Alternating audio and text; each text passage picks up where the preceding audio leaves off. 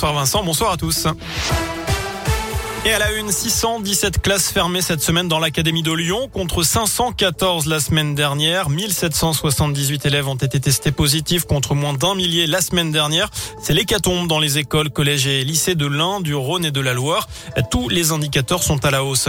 Mais dès la mi-décembre, les enfants de 5 à 11 ans qui ont un risque de développer une forme grave de la maladie pourront se faire vacciner. Olivier Véran a annoncé aujourd'hui que le vaccin Pfizer sera disponible pour ces enfants. Les autres devront attendre le mois de janvier. Les autorités sanitaires ont aussi confirmé un 9e cas de variant Omicron en France. Il y en a au moins un en Auvergne-Rhône-Alpes. On ignore dans quel département.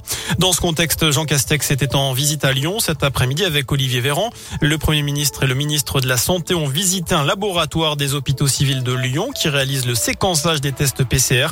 Direction ensuite un centre de vaccination à Saint-Bonnet-de-Mur avant de rejoindre l'aéroport Lyon-Saint-Exupéry, là où des dispositifs sont en place pour le contrôle des mesures sanitaires.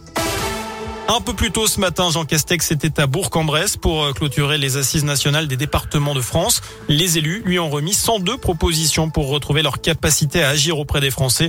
Ils réclament plus de compétences fiscales et économiques, mais aussi dans le domaine des transports et de la démocratie citoyenne. Un premier cas de grippe aviaire découvert dans l'Ain. Selon le Progrès, le cadavre d'un cygne sauvage a été retrouvé à Boulignes, c'est dans la Dombe. L'autopsie a confirmé que l'animal était contaminé. Par sécurité, 8 communes ont été placées en zone de contrôle temporaire.